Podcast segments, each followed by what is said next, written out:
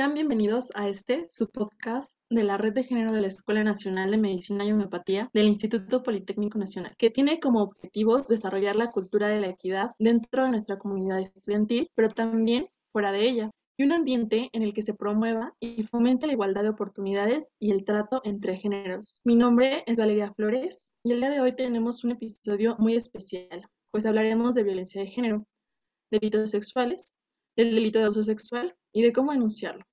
Así que quédate a este podcast, que es un tema muy importante. Iniciamos.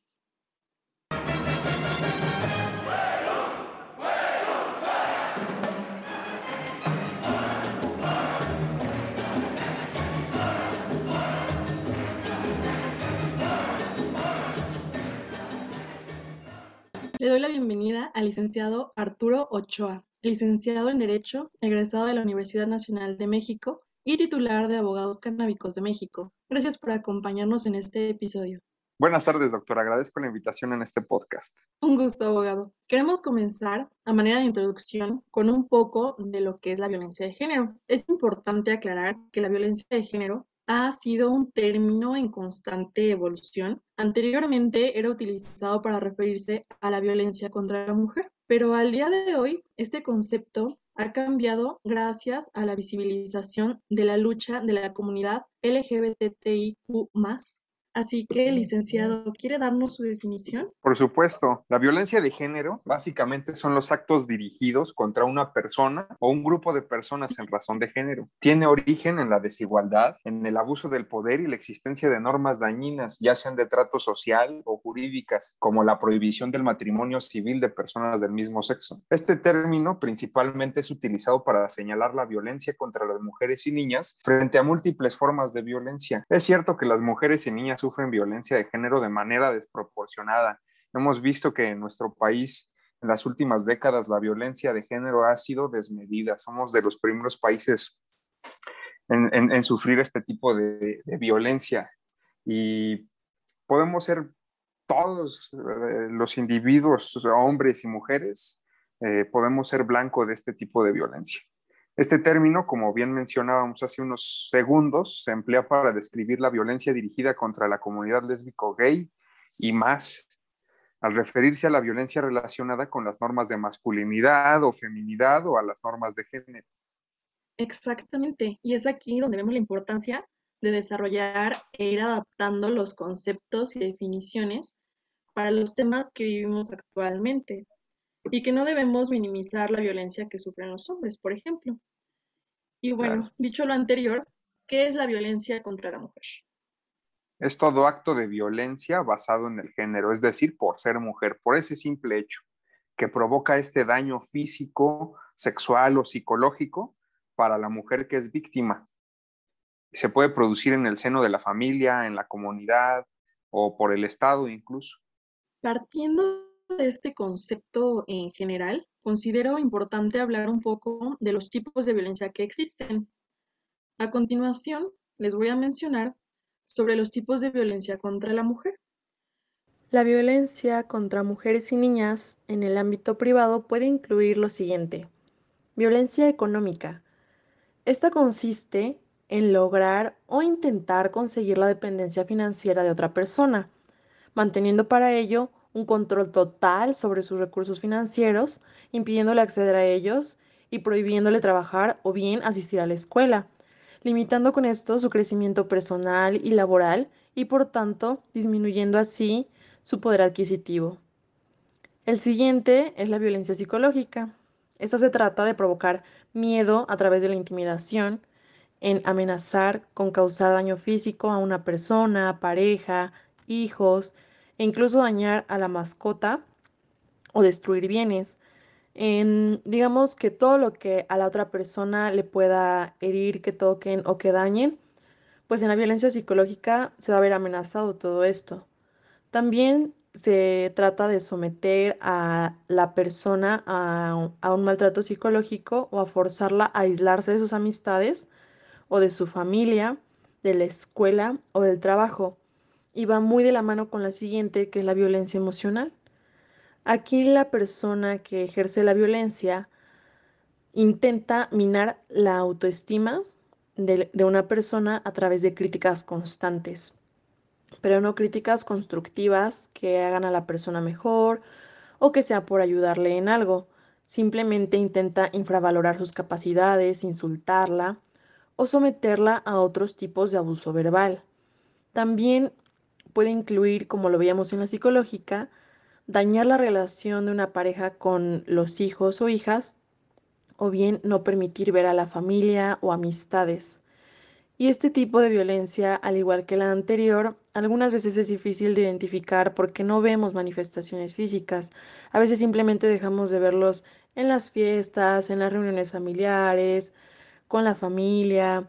Vemos que tal vez aumentaron un poco las riñas por ahí con los hijos, cosas así que tal vez no llegamos a catalogar como violencia, pero nace de esta violencia emocional. Después sigue la violencia física, que consiste en causar o intentar causar daño a una pareja golpeándola, propinándole diferentes tipos de golpes, patadas, quemándola, agarrándola, pellizcándola, empujándola, muchas cosas, tirándole el cabello, mordiendo, y otra cosa muy importante que a veces pasamos por alto y es cuando se le niega la atención médica, ya que sufrió algún golpe por parte de la pareja o que fuera de la pareja sufrió algún accidente o cualquier lesión y este le niega la atención médica o no quiere llevarla, no quiere dejarla ir, también es, tipo, es un tipo de violencia, es violencia física, está atentando contra su integridad y es importante también identificarla como parte de esto. Otra es obligando a la pareja a consumir alcohol o drogas y así pues también empleando cualquier otro tipo de fuerza física contra ella. Esto puede incluir daños a la propiedad. Y por último, la violencia sexual. Esta conlleva obligar a una pareja a participar en un acto sexual sin su consentimiento. Y precisamente para ayudarnos a comprender más de la violencia sexual visto desde la perspectiva jurídica, el licenciado Arturo, que nos acompaña el día de hoy, nos hablará un poco sobre el delito de abuso sexual. Muy bien, doctora. Pues bueno, para empezar a definir qué es el abuso sexual, tenemos que irnos al Código Penal. En este caso, vamos a hablar del Código Penal para el Distrito Federal. Aquí quiero hacer el, el comentario que sigue llamándose Código Penal para el Distrito Federal, aunque ya nuestra ciudad haya cambiado a Ciudad de México. No le han cambiado todavía el nombre, lo correcto sería Código Penal para la Ciudad de México, pero bueno, sigue llamándose Código Penal para el Distrito Federal. ¿Por qué es importante comentarlo? Porque cualquier persona que se sienta víctima de cualquier tipo de delito, eh, sabiendo el nombre del código, el nombre correcto del código, podrá buscarlo de esa forma y así eh, enterarse un poco más del delito que, que ha sufrido, del cual ha sido víctima. Pero bueno, regresando un poquito al tema sobre el abuso sexual, nos dice el, Código Penal para el Distrito Federal en el artículo 176 al que sin consentimiento de una persona y sin el propósito de llegar a la cópula ejecute en ella un acto sexual, lo obliga a observarlo o la haga ejecutarlo, se le impondrá de uno a seis años de prisión. Para los efectos de este artículo se entiende por acto sexual cualquier acción dolosa, con sentido lascivo y caracterizada por un contenido sexual que se ejerza sobre el sujeto pasivo. Si se hiciere uso de violencia física o moral, la pena prevista se aumentará en una mitad. Este delito se perseguirá por querella. Muy bien, Básicamente lo que nos dice este artículo es que el delito de abuso sexual es la ejecución de un acto sexual sobre una persona sin su consentimiento y sin que llegue a darse una penetración sexual, ya que una penetración es considerada una violación, ya que una violación, al menos en el código, no es un abuso sexual. Una violación en delito es una violación, está tipificada como tal. Entonces, eh, con esto quiero comentarles a todos nuestros escuchas que el delito de abuso sexual es un delito específico, es un delito concreto. Tenemos la idea, y es una idea común que, que, la mayoría de las personas tiene también, que el abuso sexual engloba muchos tipos de delitos y no es así. Entonces, para definir concretamente qué es el abuso sexual, eh, el abuso sexual es la ejecución de un acto sexual sobre una persona sin su consentimiento y Si una persona es obligada a ejecutar un acto sexual o a observarlo, esto también se considera un abuso sexual. Muy bien, pues yo creo que esto es muy importante porque a veces pasamos por alto cosas tan simples, por ejemplo, esto que menciona abogado, de obligar a una persona a observar. Esto también cuenta como abuso sexual y también es importante denunciarlo. Y para eso vamos con algunas preguntas. Y ya que tenemos claro este concepto, ¿quién debe denunciar el delito de abuso sexual? Solo la víctima que sufrió el delito de abuso sexual puede denunciarlo. Es un delito que se persigue por querella, como mencionábamos hace unos instantes. Sin embargo, si existe algún tipo de violencia de por medio o la víctima es menor de edad, cualquier persona que haya sido testigo de este delito puede denunciarlo. Ojo aquí porque a veces cuando son menores de edad, por ejemplo, las personas que son testigos pueden ser incluso los parientes, las mamás, y no se atreven o creen que no pueden denunciarlo, pues con esto les decimos que sí pueden. Si fueron testigos, claro que pueden realizar la denuncia. Y ahora, como víctima, ¿qué es lo primero que debo hacer? Sí, lo primero es buscar apoyo para proteger tu integridad con familiares, amigos o personas cercanas. Es sumamente importante sentirse apoyado y contar con el acompañamiento para denunciar. Identificar al victimario es lo primordial. Tenerlo ubicado es sumamente importante. Si conoces el nombre completo del victimario, debes mencionarlo en la entrevista que te hará el Ministerio Público a la hora de denunciar.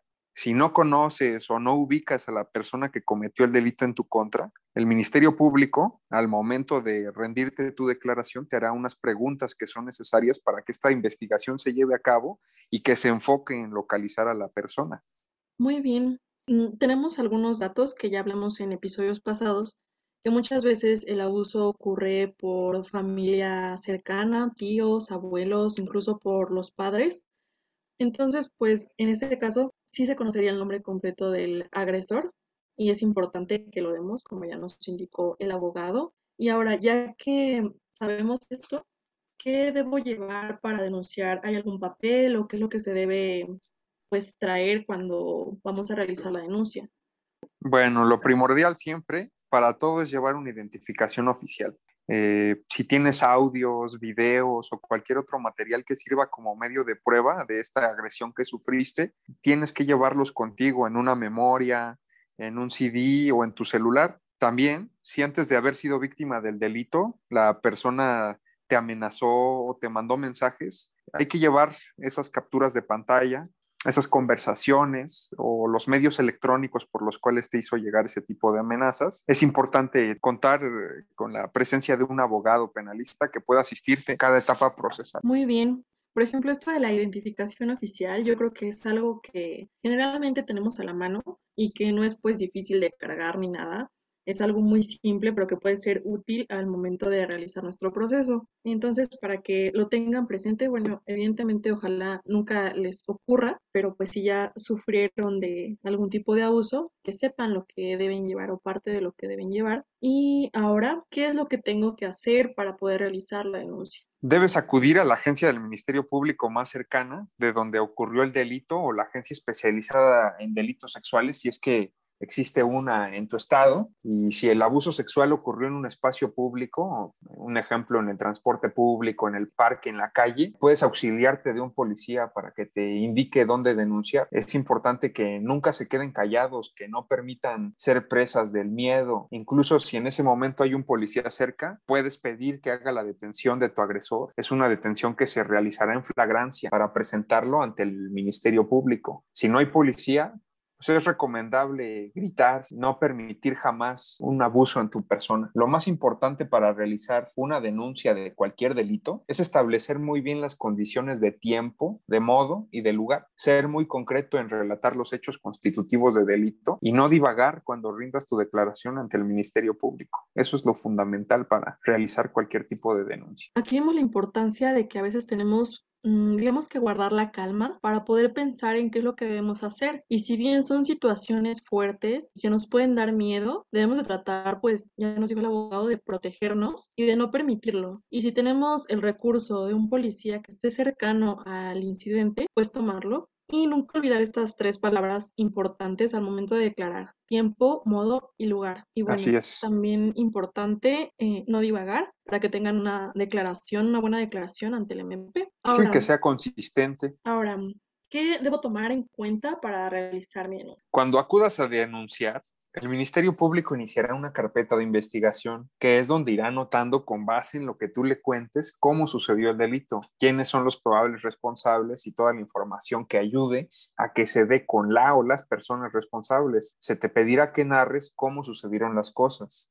A esto se le llama declaratoria de hechos. Es importante que menciones de la manera más detallada posible cómo sucedió el delito y en caso de identificar a la persona mencionar sus rasgos físicos, sus cicatrices, sus tatuajes, cómo iba vestido. El Ministerio Público tiene la obligación de realizar las investigaciones con perspectiva de género. Esto es muy importante. Estar libres de estereotipos o de señalamientos discriminatorios. Mucho ha sucedido en el país, muchas quejas, muchas denuncias de derechos humanos, porque anteriormente los ministerios públicos no atendían las denuncias de, de índole sexual, aludiendo a cómo se veían las personas denunciantes. También uno se puede inconformar a este tipo de hechos, es un delito incluso que el Ministerio Público juzgue de esa forma y eh, para todos nuestros escuchas es importante que sepan que al momento de realizar su denuncia, si no son atendidos, si no les quieren brindar copias de sus carpetas de investigación, si los agredieron verbalmente el personal ministerial, el personal que se encuentra en las instalaciones de la Fiscalía donde acuden para realizar su denuncia, existen los teléfonos rojos, son unos teléfonos que literalmente son rojos, que están eh, anclados en alguna parte de la Fiscalía, en alguna parte del recinto, y donde con el simple hecho de levantarlo te comunican a Contraloría Interna y puedes realizar una, una denuncia eh, ciudadana, vamos a ponerle ese término, y serás atendido con prontitud. Entonces, es importante que tengan este dato bien presente para que en caso de ser víctimas de un maltrato por parte del personal ministerial, eh, sepan que no deben quedarse con los brazos cruzados. Pero bueno, en caso de requerirlo, el Ministerio Público les solicitará que se realice una valoración médica. Tienes derecho también a que la persona que lo realice sea del mismo sexo de la persona denunciante o puedes ir a un servicio particular y entregar este resultado al Ministerio Público. Si hay personas que presenciaron el abuso sexual, pueden acompañarte o puedes solicitar que sean entrevistadas, siempre y cuando pues, tengas la certeza de que existieron testigos en la comisión de, del delito del cual eres víctima. Si también el delito fue cometido en un espacio público, Recuerda que existen cámaras de vigilancia en las calles. Cuando acudas a denunciar y el Ministerio Público te entreviste, puedes pedir que solicite los videos a la Secretaría de Seguridad Ciudadana o la Secretaría de Seguridad Pública o depende del estado en donde nos escuchen. También es importante señalar que los videos se pueden tomar de las cámaras de negocios o de casas. Son de gran importancia para continuar con la investigación de tu caso y en muchas ocasiones pues estos videos son eliminados después de cinco días de su grabación y el Ministerio Público pues suele tardarse más de estos cinco días en solicitarlos, por lo que pues pueden perderse. Para evitar que esto pase, se le puede pedir por escrito a las autoridades, a los negocios o a los residentes de las casas que por favor resguarden estos videos, ya que posteriormente el Ministerio Público deberá solicitarlos para continuar con la investigación. Entonces, licenciado, hay que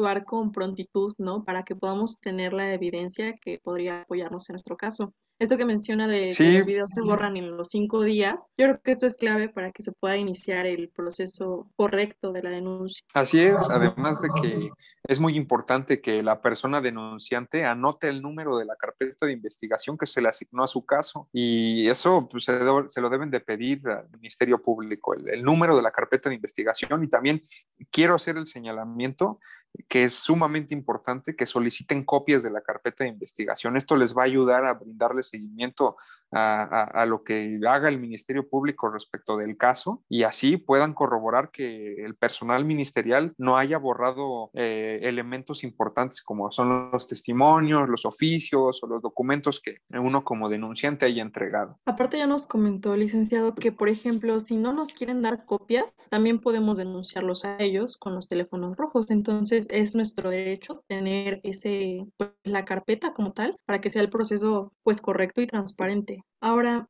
esto es muy importante. ¿Qué pasa si mi vida corre peligro? Bueno, si tu vida o tu integridad corre peligro, puede solicitar medidas de protección. Estas medidas se otorgan para proteger a las mujeres víctimas de violencia en este tipo de situaciones en las que se encuentran en peligro. Son de carácter urgente, es decir, que cualquier autoridad que tenga conocimiento del caso puede solicitarlas, como el hospital o un refugio temporal, sin que exista una carpeta de investigación de por medio. Incluso, aunque no haya sido denunciada, si las medidas requieren aplicarse una vez que realizaste la denuncia, ya que existe una tentativa de feminicidio, es decir, si tu vida corre peligro como resultado de la agresión de la que fuiste víctima, tu asesor jurídico debe solicitarlas.